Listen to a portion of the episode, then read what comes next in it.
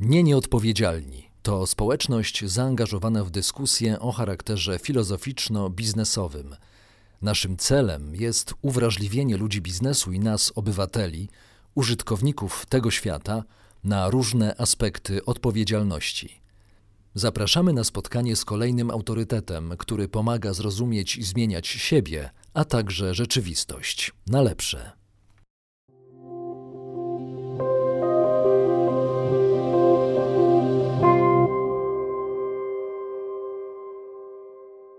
Dzień dobry Państwu. Dzisiaj proponujemy Państwu spotkanie z socjologiem.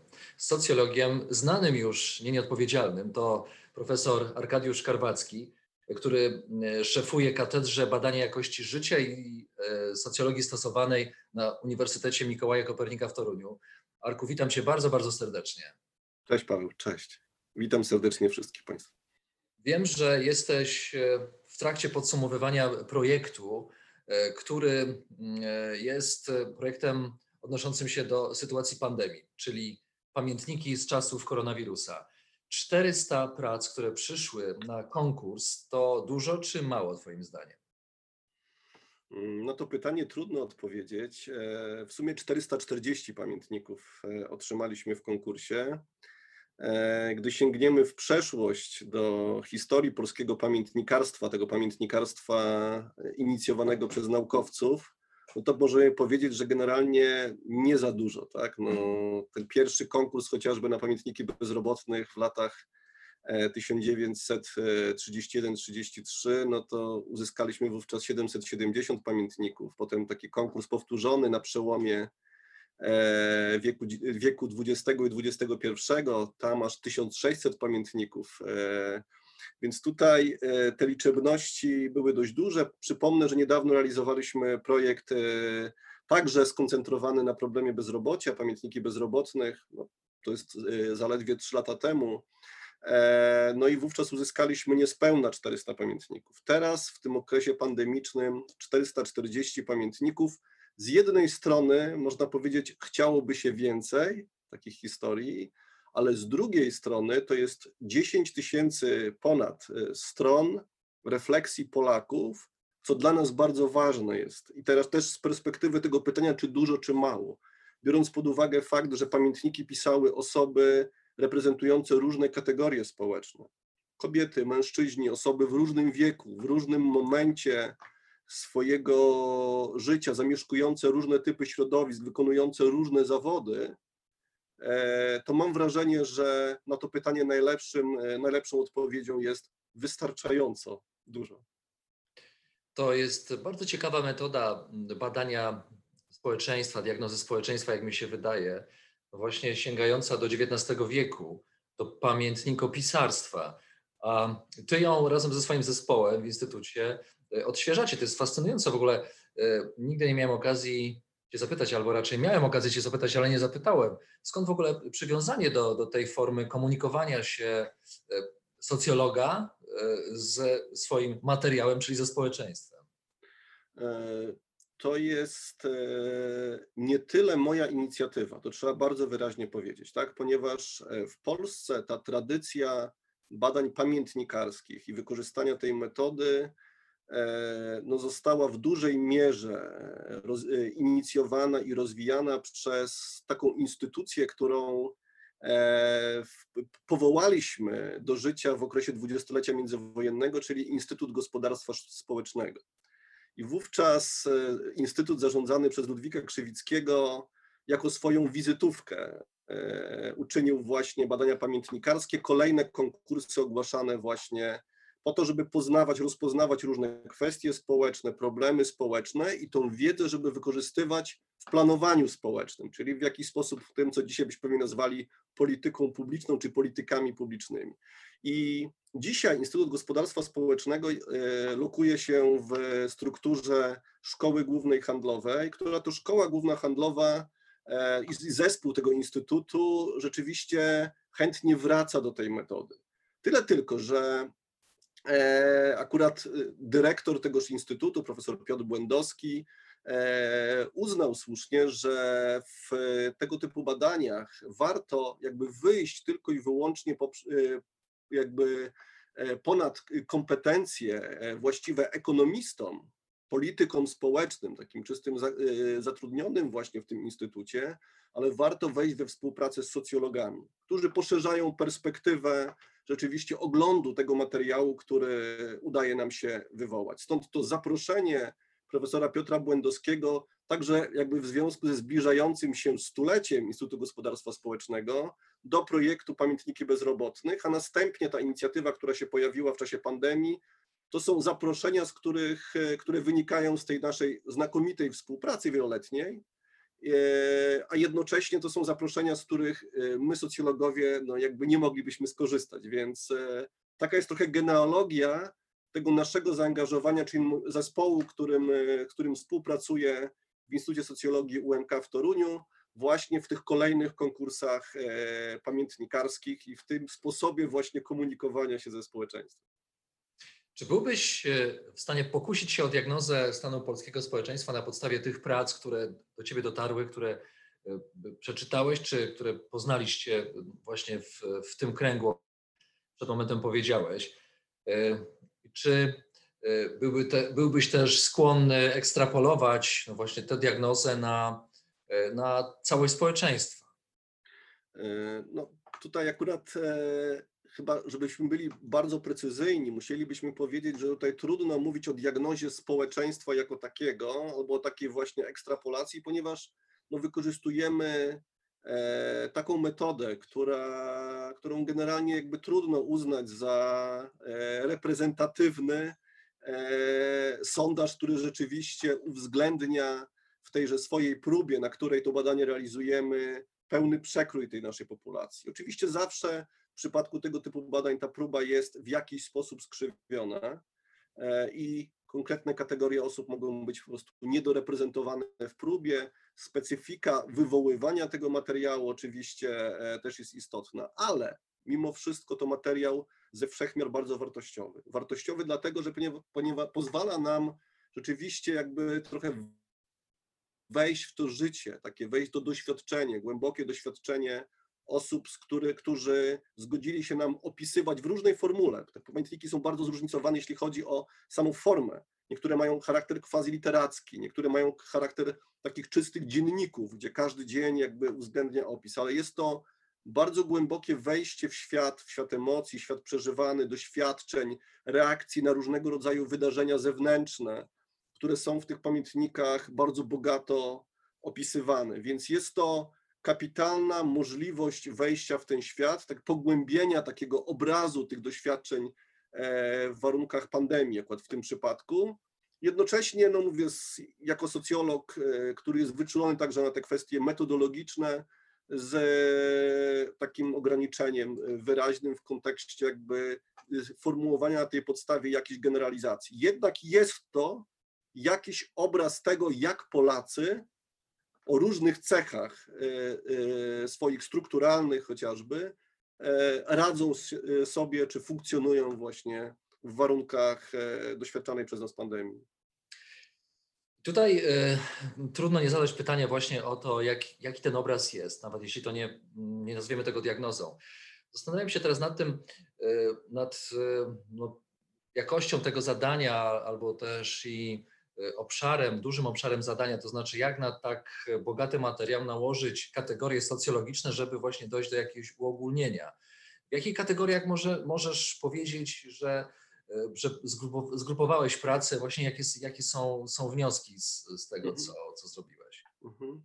E, myślę, że jakby na to pytanie o taką kategoryzację, o wyodrębnienie pewnych szczegółowych problemów, w kontekście jakby pracy z materiałem, który uzyskaliśmy, w kontekście e, postawienia pewnych pytań wobec tego materiału, no to tutaj jest bardzo złożona praca, która jest wykonywana przez e, e, badaczy, którzy mają jakby podobne zainteresowania i którzy właśnie te konkretne pytania problemowe wobec tego materiału stawiają. One dotyczą różnych kwestii, dotyczą chociażby kwestii funkcjonowania instytucji czy obrazu instytucji publicznych tak, w, w czasie pandemii.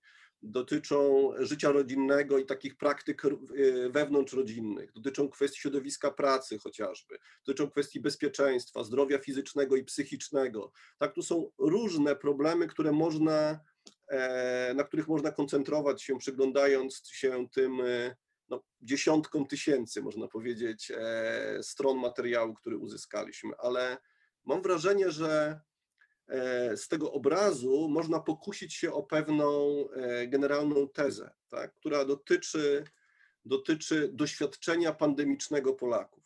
A mianowicie ta teza, którą, która mi się wyłoniła z moich prac analitycznych, jest taka, że e, tak naprawdę zmieniły się warunki, w którym przyszło nam funkcjonować, ale trudno powiedzieć, że w, w zakresie pewnej tkanki społecznej, pewnych zjawisk, procesów, a przede wszystkim doświadczanych problemów przez przedstawicieli polskiego społeczeństwa, raczej one się wyraziście ujawniły, niż zaistniała zupełnie nowa jakość życia społecznego albo zupełnie nowa jakość w zakresie doświadczanych problemów. Oczywiście, tutaj powinna być gwiazdka i, i takie zaznaczenie, że no, no tak, no, jesteśmy wyizolowani, w większym stopniu zamknięci, nie mamy możliwości chociażby na zwyczajowe sposoby budowania jakiegoś balansu między obciążeniami, które dźwigamy, nie wiem, zawodowymi, rodzinnymi, a chociażby jakaś taka swobodna aktywność przestrzeni. Więc to doświadczenie zagrożenia epidemiologicznego gdzieś tam e, też e, jest, jest tutaj wyraźniejsze. Ale na dobrą sprawę, przecież my socjologowie już od długiego czasu jakby wskazujemy, że żyjemy nastąpiło pewne przejście od społeczeństwa ryzyka do społeczeństwa niepewności. I ta sytuacja doświadczenia pandemicznego, wybuchu pandemii, te nowe warunki, które się pojawiły, dokładnie jakby ujawniają tą charakterystykę życia społecznego, o której socjologowie od dawna mówią. Ten funkcjonowanie w warunkach upowszechnionej niepewności, której to niepewność, ta, która to niepewność obejmuje wiele aspektów naszego życia, ale w której to przede wszystkim w tych warunkach te problemy, które już znamy, o których przecież my mieliśmy okazję rozmawiać już e, przynajmniej rok temu, tak, chociażby w kontekście, albo nawet jeszcze wcześniej, kiedy przygotowywaliśmy e, nasz wywiad e, z profesorem Szlendakiem, no tutaj e, przez ciebie animowany i prowadzony do jednego z tomów e, książek, tak, e, poświęconych różnym jakby problemom spojrzenia na funkcjonowanie polskiego społeczeństwa i także gospodarki w, w tych ostatnich latach, to my wiele tych problemów, które nasze pamiętniki teraz ujawniły, dokładnie jakby omawialiśmy i, i je e, eksponowaliśmy. Dzisiaj w tych nowych warunkach stały się one jeszcze bardziej wyraziste. Ja tu używam słowa e, pandemia stała się pewnym dopalaczem, który te wszystkie problemy, charakterystyki naszych relacji, naszych problemów, tych centralnych, z którymi się na co dzień zmagamy, naszych dylematów, wątpliwości, czy naszej niezgody na rzeczywistość jeszcze bardziej ujawni, ujawniła, tak?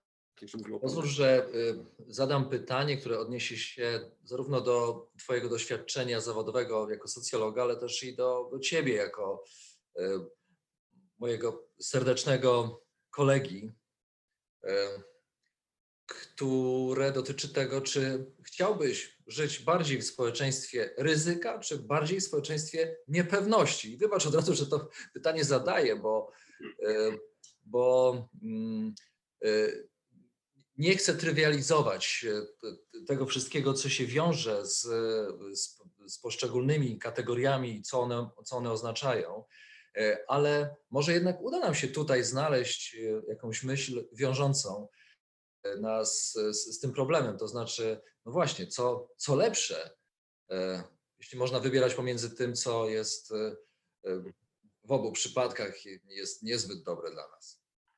Odpowiadam jako twój serdeczny kolega, z którym jednocześnie odpowiadając, że jakby zbyt rzadko niestety, wyraźnie drukowanymi tekstami niestety mam okazję widywać się w realu i spędzać wspólnie czas, no, nad czym bardzo ubolewam. Ale odpowiadając jako właśnie ja jako ja, z moim bagażem doświadczeń, z, moimi, z moim podejściem do życia, do świata, zdecydowanie wolałbym funkcjonować w społeczeństwie ryzyka niż niepewności.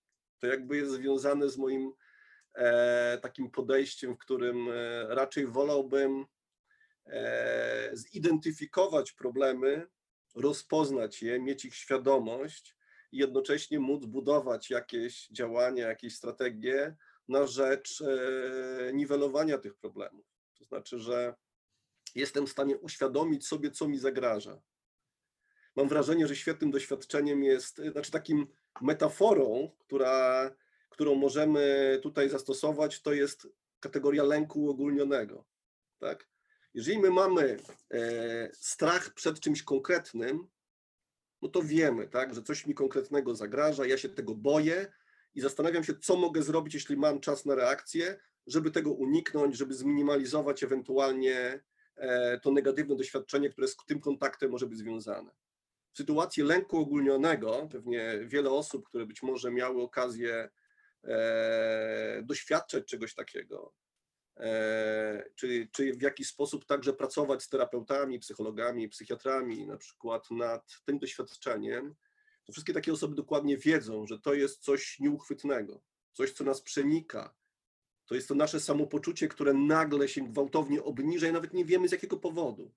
My, się, my mamy w sobie cały czas niepokój, który gdzieś tam w nas narasta, choć de facto w ostatnich, dajmy na to, to narosło w ostatnich godzinach, choć de facto nic się takiego nie wydarzyło, co moglibyśmy zidentyfikować jako zagrożenie. Myślę, że to jest takie ukute na moje własne potrzeby porównanie tych dwóch światów, ryzyk wyobrażalnych, dających się w jakiś sposób właśnie e, zamknąć w jakiejś obserwowalnej formie i wobec których można się w jakiś sposób przygotować, czy wobec nich. E, I tej przenikającej nas wszystkich niepewności, w której, no właśnie, w której e, czujemy się zagubieni. Spójrzmy nawet na pandemię. Przecież my nie zmagamy się tylko z samą kwestią, czy ja zostanę zakażony tym ryzykiem, tak, że ja zachoruję, ale zobacz, my się zmagamy każdego dnia z wieloma pytaniami, jak, jak to w ogóle wybuchło, jak to się przenosi, czy maseczka nam zabezpiecza, czy nie zabezpiecza, czy ludzie, z którymi wchodzę w kontakt, to są bezpieczni, niebezpieczni, z kim mogę wejść w kontakt, z kim nie, jak długo to będzie trwało, czy to będzie nawracać. Tych pytań jest tak dużo, że one tworzą taką sieć rozgałęzionej niepewności, wobec której naprawdę bardzo trudno jest E, znaleźć konkretne rozwiązania, znaleźć spójne przede wszystkim rozwiązania, które każdego dnia w jakiś sposób no, e, gwarantowałyby nam bezpieczeństwo, ponieważ zamknięcie w domu w czterech ścianach, do którego jesteśmy często namawiani, one wcale tego poczucia niepewności nam nie rozwiąże. Czy e, w takich warunkach rośnie poczucie bezsensu? I wracając mm, bez sensu egzystencji, y, pozbawienia mm, ciągłości czy odniesień, y, czy to y, zostało zdiagnozowane przez Was w pamiętnikach jako, jako wyraźny komponent tego, co się z nami dzieje właśnie w, w czasach podwyższonego, podwyższonej niepewności? Zdecydowanie tak i pamiętniki e, bardzo precyzyjnie pokazały nam tą E, upowszechnioną w społeczeństwie e, niepewność, właśnie takie gdzieś tam roz, rozminięcie się z poczuciem sensu w życiu, z takim przekonaniem, które znajdujemy zarówno u osób w wieku emerytalnym i osób młodych, gdzieś tam na początku kariery życiowej, u osób czasami, które są w tym średnim wieku i funkcjonują w takim trybie wypełniania wielu funkcji rodzinnych. Takie momenty i te pamiętniki rzeczywiście stały się przestrzenią wyrzucenia z siebie tego poczucia, że coś z moim życiem jest nie tak, że to życie nie wygląda tak, jakbym chciał czy chciała, że takie pytanie, które sobie nawet gdzieś tam odnotowywałem, w postaci takich cytatów, co ja w tym swoim życiu mogę zmienić. Ale jednocześnie kolejne pytanie, które się gdzieś tam pojawiało, nie mam siły, żeby nawet rozpoznać to, co w tym życiu tak naprawdę chciałbym e, zmienić. Ten, to zagubienie i brak poczucia sensu, one w jakiś sposób powiązane jest z takim e, innym słowem, a mianowicie z umęczeniem. Z tych pamiętników bardzo często e, wypływa taki obraz Polaków jako umęczonych chociażby zaczynając od laureatki naszego konkursu, bo to był konkurs pamiętnikarski, trzeba, przypomnieć. Więc laureatka, pani w wieku 77 lat, opiekująca, była pracowniczka naukowa, opiekująca się swoim e, obłożnie już chorym, także w tym wieku starczym, 90-letnim mężem, która między tymi kaczkami, jakimiś pieluchami, e, tą opieką taką, e, gdzieś tam próbuje wieczorem odreagowywać to oglądając, czy programy jakieś informacyjne, e, która i czytając po raz kolejny książkę Lalka, jako swój pewien rytuał doroczny, no kapitalnie jakby pokazywała to takie umęczenie tym, tą codziennością, kiedy środki finansowe po wielu, wielu latach pracy nie pozwalają na cokolwiek więcej, gdzie każdy wydatek jest tutaj niezwykle istotny, często pomoc finansowa. To są rodziny z dziećmi, które walczyły z tą edukacją zdalną, które walczyły z totalną niepewnością, która, która na pewno warto, żeby tu wybrzmiała, Polaków, którzy, którzy wyrażają ogromną radość z faktu, że jeszcze w tym miesiącu wpłynęło wynagrodzenie. Czyli jeszcze, jeszcze zostało o miesiąc prolongowane nasze przetrwanie, co też pokazuje to umęczenie, które też wiąże się z faktem niezabezpieczenia, braku zasobów, które można by było traktować jako rezerwuar, do którego sięgamy i z którego możemy sobie zapewnić e, jakieś bezpieczeństwo w czasie doświadczanych problemów. To są młodzi ludzie rozpoczynający kariery zawodowe, e, takie kariery życiowe, w które, które także z tym poczuciem, z brakiem poczucia sensu tego świata, no co, korporacja, no co, e, e, poszukiwanie pracy, ale gdzie, na jakich warunkach, co mi zaproponują, migracji, a oczywiście też z takim przetwarzaniem, z czym się wiąże migracja. I jednocześnie te młodsze pokolenia są jeszcze bardziej takie skoncentrowane na swoim wnętrzu. One jeszcze w większym stopniu przetwarzają to, co się z nami dzieje. Jeszcze bardziej e, koncentrują się na, na swoich doświadczeniach każdego dnia i w nich jakby tutaj, czy prowadząc z sobą jakiś dialog taki wewnętrzny, oceniając jakby cały czas gdzieś tam e, te wydarzenia codzienności. Tacy są bardziej introwertyczni, skoncentrowani na sobie wewnętrznie. Starsze pokolenia jednak bardzo często to umęczenie traktują jako coś, co jest naturalnym elementem. Młodsi z tym umęczeniem się zmagają z kolei. Więc tutaj e, rzeczywiście ten kryzys sensu, takiego poczucia, o co chodzi w życiu, czy w życiu chodzi o to, żeby funkcjonować, aspirować do czegoś, co, ta aspiracja potem nawet poprzez uzyskane stanowisko, wcześniej wyższe wykształcenie, nie przekłada się de facto na bezpieczeństwo, na spełnienie, na jakiś balans, na jakieś gwarancje, jakieś poczucie chociaż elementarnej pewności. E, to wszystko rzeczywiście rodzi poczucie, coś jest nie tak. I tak jak młodsze pokolenia częściej to pytanie sobie zadają, E, i zmagają się z tym, co jest nie tak, tak tym starsze e, nie mają nawet siły w tej codzienności, żeby się z tym pytaniem głębiej mierzyć, żeby je przedłużać w swojej głowie. Zastanówmy się nad tym, e, w jaki sposób umęczenie może zostać na dłużej. Czy pewne przyzwyczajenie, przyzwyczajenie się do, do stanu obecnego będzie utwardzało nas, mówię nas, starając się empatycznie podejść do, do, do tego, do tych ludzi, których zgromadziłeś, do, do tych egzystencji, które zgromadziłeś w pamiętnikach. E, czy wystarczy dość siły, aby wyskoczyć ponad to, zająć pozycję obserwatora swojego, swojego życia i w ten sposób postarać się znaleźć wyjście z sytuacji? Czy będzie potrzeba impulsu zewnętrznego, co, czegoś w rodzaju e, no, jak, jakiegoś zawirowania, istotnego, pełnego energii, które wytrąci ludzi z, z tej inercji, e, którą podejrzewam, że, że można odnaleźć w takim umęczeniu. Hmm. To jest bardzo głębokie pytanie, które zmusza do rzeczywiście bardzo konstruktywnej e, takiej projekcji tego, co się może wydarzyć.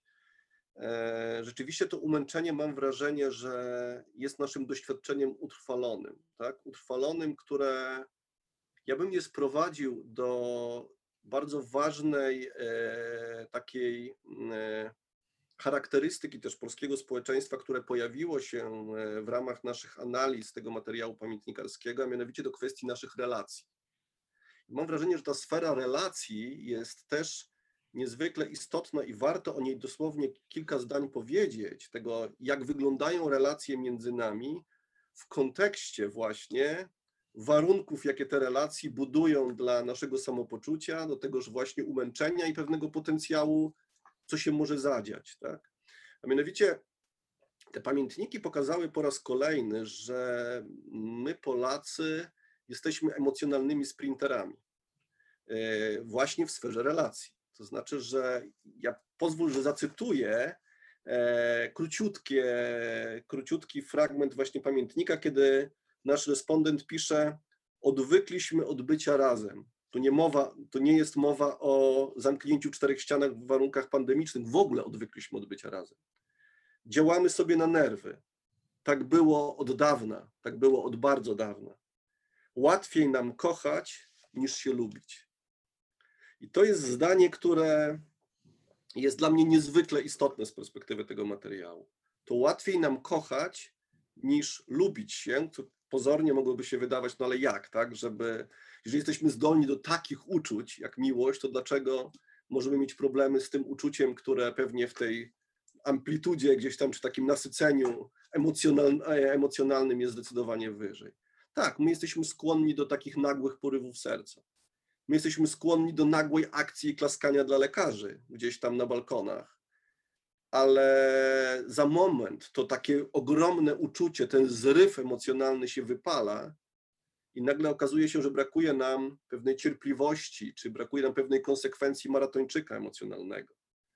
A mianowicie za moment pojawia się brak życzliwości, pojawia się. Tu ja jakby przy, przywołuję także sformułowania, e, które zawarte są w poszczególnych pamiętnikach. Pojawia się opryskliwość, pojawia się niechęć, pojawia się hejt, pojawia się jakaś forma e, odrzucania innych ludzi. Nagle ci lekarze mogą znajdować za chwilę już kartkę na drzwiach w bloku, że raczej nie chcieliby, żeby mieszkańcy tego bloku, żeby oni się pojawiali w swoich mieszkaniach, bo być może przynoszą zagrożenie my bardzo szybko się wypalamy, tak? My jesteśmy y, bardzo oporni, jeśli chodzi o takie właśnie zaufanie sobie, co oczywiście ma wiele podstaw, tak? To moglibyśmy bardzo długo rozmawiać o tym, skąd to się wzięło właśnie i rozmawiać o, i o polskiej transformacji, o tym, co się oczywiście działo wcześniej, przed transformacją i pewnych działaniach e, wytworzenia się jakiejś próżni, tak? która, którą opisywał chociażby Nowak E, właśnie meandry polskiej transformacji, sposoby redystrybucji bezpieczeństwa, tak?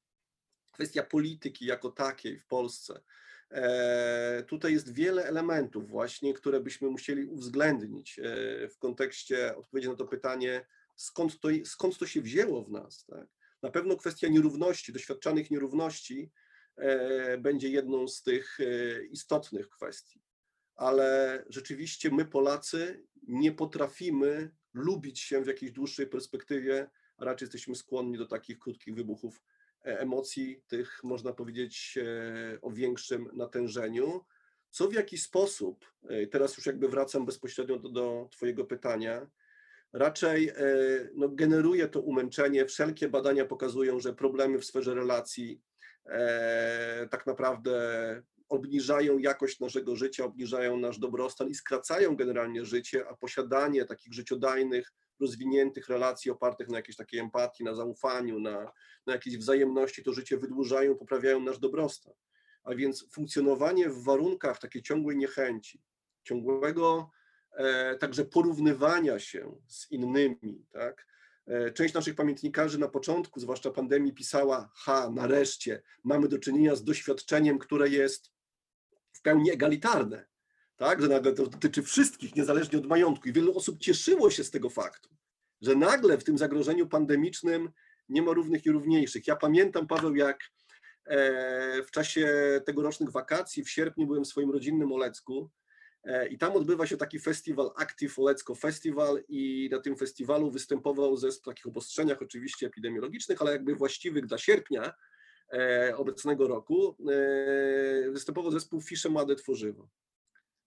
Ciemność na scenie i zaczynają koncert piosenką Nie za miłe wiadomości, które, która brzmi idziesz przez miasto jak król, nie widać za wiele z twojej wysokości, a ja mam dla ciebie luksusowy panie, ja i cały świat mam dla ciebie nie za miłe wiadomości. Twój świat zaczyna płonąć, bo mój świat od dawna płonie. Śpiewa e, Fisz e, na początku tej piosenki. Ja sobie wtedy pomyślałem, ha, rzeczywiście, może rzeczywiście mamy do czynienia z takim doświadczeniem, które nas wszystkich równo dotyczy. Oczywiście to się później zweryfikowało i nagle zaczęliśmy dostrzegać różne nierówności, które wyrazi, wyraziły się chociażby w debacie publicznej, w naszym codziennym stosunku, w każdej rozmowie, e, dzieląc na tych, którzy mają lepszy dostęp do testów i gorszy dostęp do, do, do, do testów, tych, którzy dostają pomoc i tych, którzy pomocy nie dostają, którym się nie należy, tych, którzy mają więcej dzieci i mniej dzieci w kontekście ogarniania tej edukacji.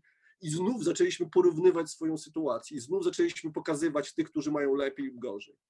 E, oczywiście e, trudno jest mi powiedzieć dzisiaj z jakimkolwiek takim przekonaniem, że to doświadczenie umęczenia, a które w dużej mierze bazuje też na problemach naszych relacyjnych, na tej niechęci, wrogości, na tym nieustannym porównywaniu się, na tym zawodzie, którego doświadcza wiele z nas, jeśli chodzi o to nasze życie. Jedni wciąż czując się przegranymi tej transformacji, którą uznajemy, że się już jakoś zakończyła, a część, która uznaje, że mój sen o e, awansie, statusie w warunkach transformacji, e, choć jestem gdzieś tam ulokowany i mam wyższe wykształcenie, jakieś stanowiska, ale jednocześnie nie mam jakiegoś poczucia bezpieczeństwa i spełnienia, to też nie jest ten sen, który nie tak się powinien zrealizować. Więc to nasze porównywanie wciąż takie wielostronne, o którym też mieliśmy okazję nieraz mówić, mimo wszystko jest doświadczeniem na tyle zakorzenionym, już w jakiś sposób w tak wszczepionym w tą tkankę kulturową, a jak wiemy, kultura nie zmienia się w ciągu, nie wiem, jednego krótkiego wydarzenia, czy w ciągu nawet kilku lat, tak? To już jest doświadczenie gdzieś tam przedłużone w czasie, więc trudno mi powiedzieć, że my się wyzbędziemy w miarę szybko tegoż naszego właśnie umęczenia, jeszcze raz przypomnę, opartego na kryzysie pewnym, na pewnym niedostatku takich empatycznych, opartych na zaufaniu, na jakimś zrozumieniu i wsłuchaniu w siebie relacji. Nie jest to wesoła diagnoza, bo pomyślałem sobie o tym, że wyjściem na, mm, ze stanu umęczenia, udręczenia jest y, pogłębianie właśnie tego samego stanu że on y, wytwarza taki mechanizm, który daje pocieszenie w jeszcze głębszym zakopywaniu się w tym właśnie, w tym właśnie dole. Ale być może mógłbyś rekomendować nam e, jakąś taktykę na, na takie czasy, to znaczy co człowiek myślący, co człowiek z klasy średniej, co człowiek, e, który zna swoje ograniczenia, e, ma jakiś wgląd w sytuację, może zrobić, żeby uciec z tej, z tej właśnie udręczonej wyspy, e, wiedząc, że otoczenie nie, będzie mu sprzyjać w takim sensie, że będzie go wciąż e, spychać w stronę, w stronę tego, co tych pozycji, które zajmował wcześniej. Mm, cytowałeś literaturę, ja pozwolę sobie zacytować Rilkego, e, bo zazdrosny świat nie szczędzi tym katuszy, kto losy chcąc odmienić z miejsca ruszy. Mhm. E, świat się będzie mścił na tych, którzy będą próbowali zmienić swoją sytuację na lepsze po prostu. E, ja mogę mówić o, o takim swoim prywatnym doświadczeniu, tak? I doświadczeniu tego czasu, którego przeżywamy, tak, które w jakiś sposób bazuje na pewno też na, na moim rozumieniu roli, którą pełnię. Tak? Roli zawodowej socjologa, polityka społecznego, osoby, która jest zakorzeniona w ramach różnych e, instytucji. I niewątpliwie e, tą moją receptą, którą sobie buduję na ten czas, jest e, przede wszystkim próba zrozumienia tego, co nam dolega jako społeczeństwo. Na pewno jedną z tych diagnoz, absolutnie nie jedyna, jest kondycja klasy średniej, tak, o której też wielokrotnie rozmawialiśmy, o to, w jakich warunkach klasa średnia funkcjonuje, czego potrzebuje, i tego nie dostaje gdzieś tam w tej relacji chociażby także z państwem. Więc raz to jest taka diagnoza tego spojrzenia, no jakby w jakich warunkach ja się poruszam, tak? w jakich warunkach poruszają się ludzie, którzy też w jakiś sposób są takim często przedstawieni jako taki potencjalny motor społeczeństwa, takiego rozwoju, także w kontekście pewnych wzorców, e, które moglibyśmy od nich czerpać, takich, które są też motywatorami dla tych, którzy gdzieś tam w tej strukturze lokują się troszkę niżej, tak? Więc taka diagnoza skłania mnie do tego przede wszystkim, żeby e, robić to, co mogę każdego dnia na rzecz e, zmiany tego scenariusza, czy robić jakiś mi, minimalny krok, żeby po pierwsze uświadamiać te problemy, z którymi się dzisiaj borykamy, pokazywać, co jest tymi bolączkami naszego społeczeństwa, e, co jakby w jaki sposób byśmy mieli sprowadzić do konstruktywnej recepty, także pokazując, co mogą być programem polityki społecznej dla klasy średniej. Jednocześnie moja prywatna recepta jest to, żeby nie zakopywać się właśnie w tym poczuciu bezsensu, które generalnie i wtedy może jakoś tam się odbijemy wreszcie od dna, jak do tego dna tak, e, dotrzemy, ale, ale właśnie starać się zrozumieć e, ludzi, którzy są w różnych sytuacjach i starać się poświęcić przynajmniej jakąś część tego mojego dnia na to, żeby stworzyć ludziom wokół mnie też e, jakiś element wsparcia. I jakby ja stawiam sobie kolejne cele w tym względzie, tak? To znaczy z jednej strony jakby pracując nad pewnymi koncepcjami związanymi z godnością, jakością życia w pracy, to tam jest przestrzeń do pewnych konstruowania pewnych pomysłów, tak? Budowania pewnych pomysłów, w jaki sposób chociażby mogłyby zmieniać się organizacje, tak? Różne, różne typy organizacji naszych pracodawcy w kontekście e, stworzenia właśnie warunków do lepszego e, e, zaistnienia tego naszego poczucia godności w tym miejscu pracy. To jest chociażby inicjatywa, którą teraz staram się rozwijać na moim uniwersytecie. No, już za kilka tygodni powstanie, zostanie otwarte Uniwersyteckie Centrum Wsparcia i Rozwoju Osobistego. Właśnie jako odpowiedź na te problemy, z którymi się dzisiaj zmagamy, z darmowym wsparciem psychologicznym, psychiatrycznym, e, warsztatami, kursami, wykładami adresowanymi do studentów i pracowników, którzy od lat jakby komunikują w naszych wewnętrznych badaniach e, zapewnienia jakości, w tym systemie zapewnienia jakości te, te problemy.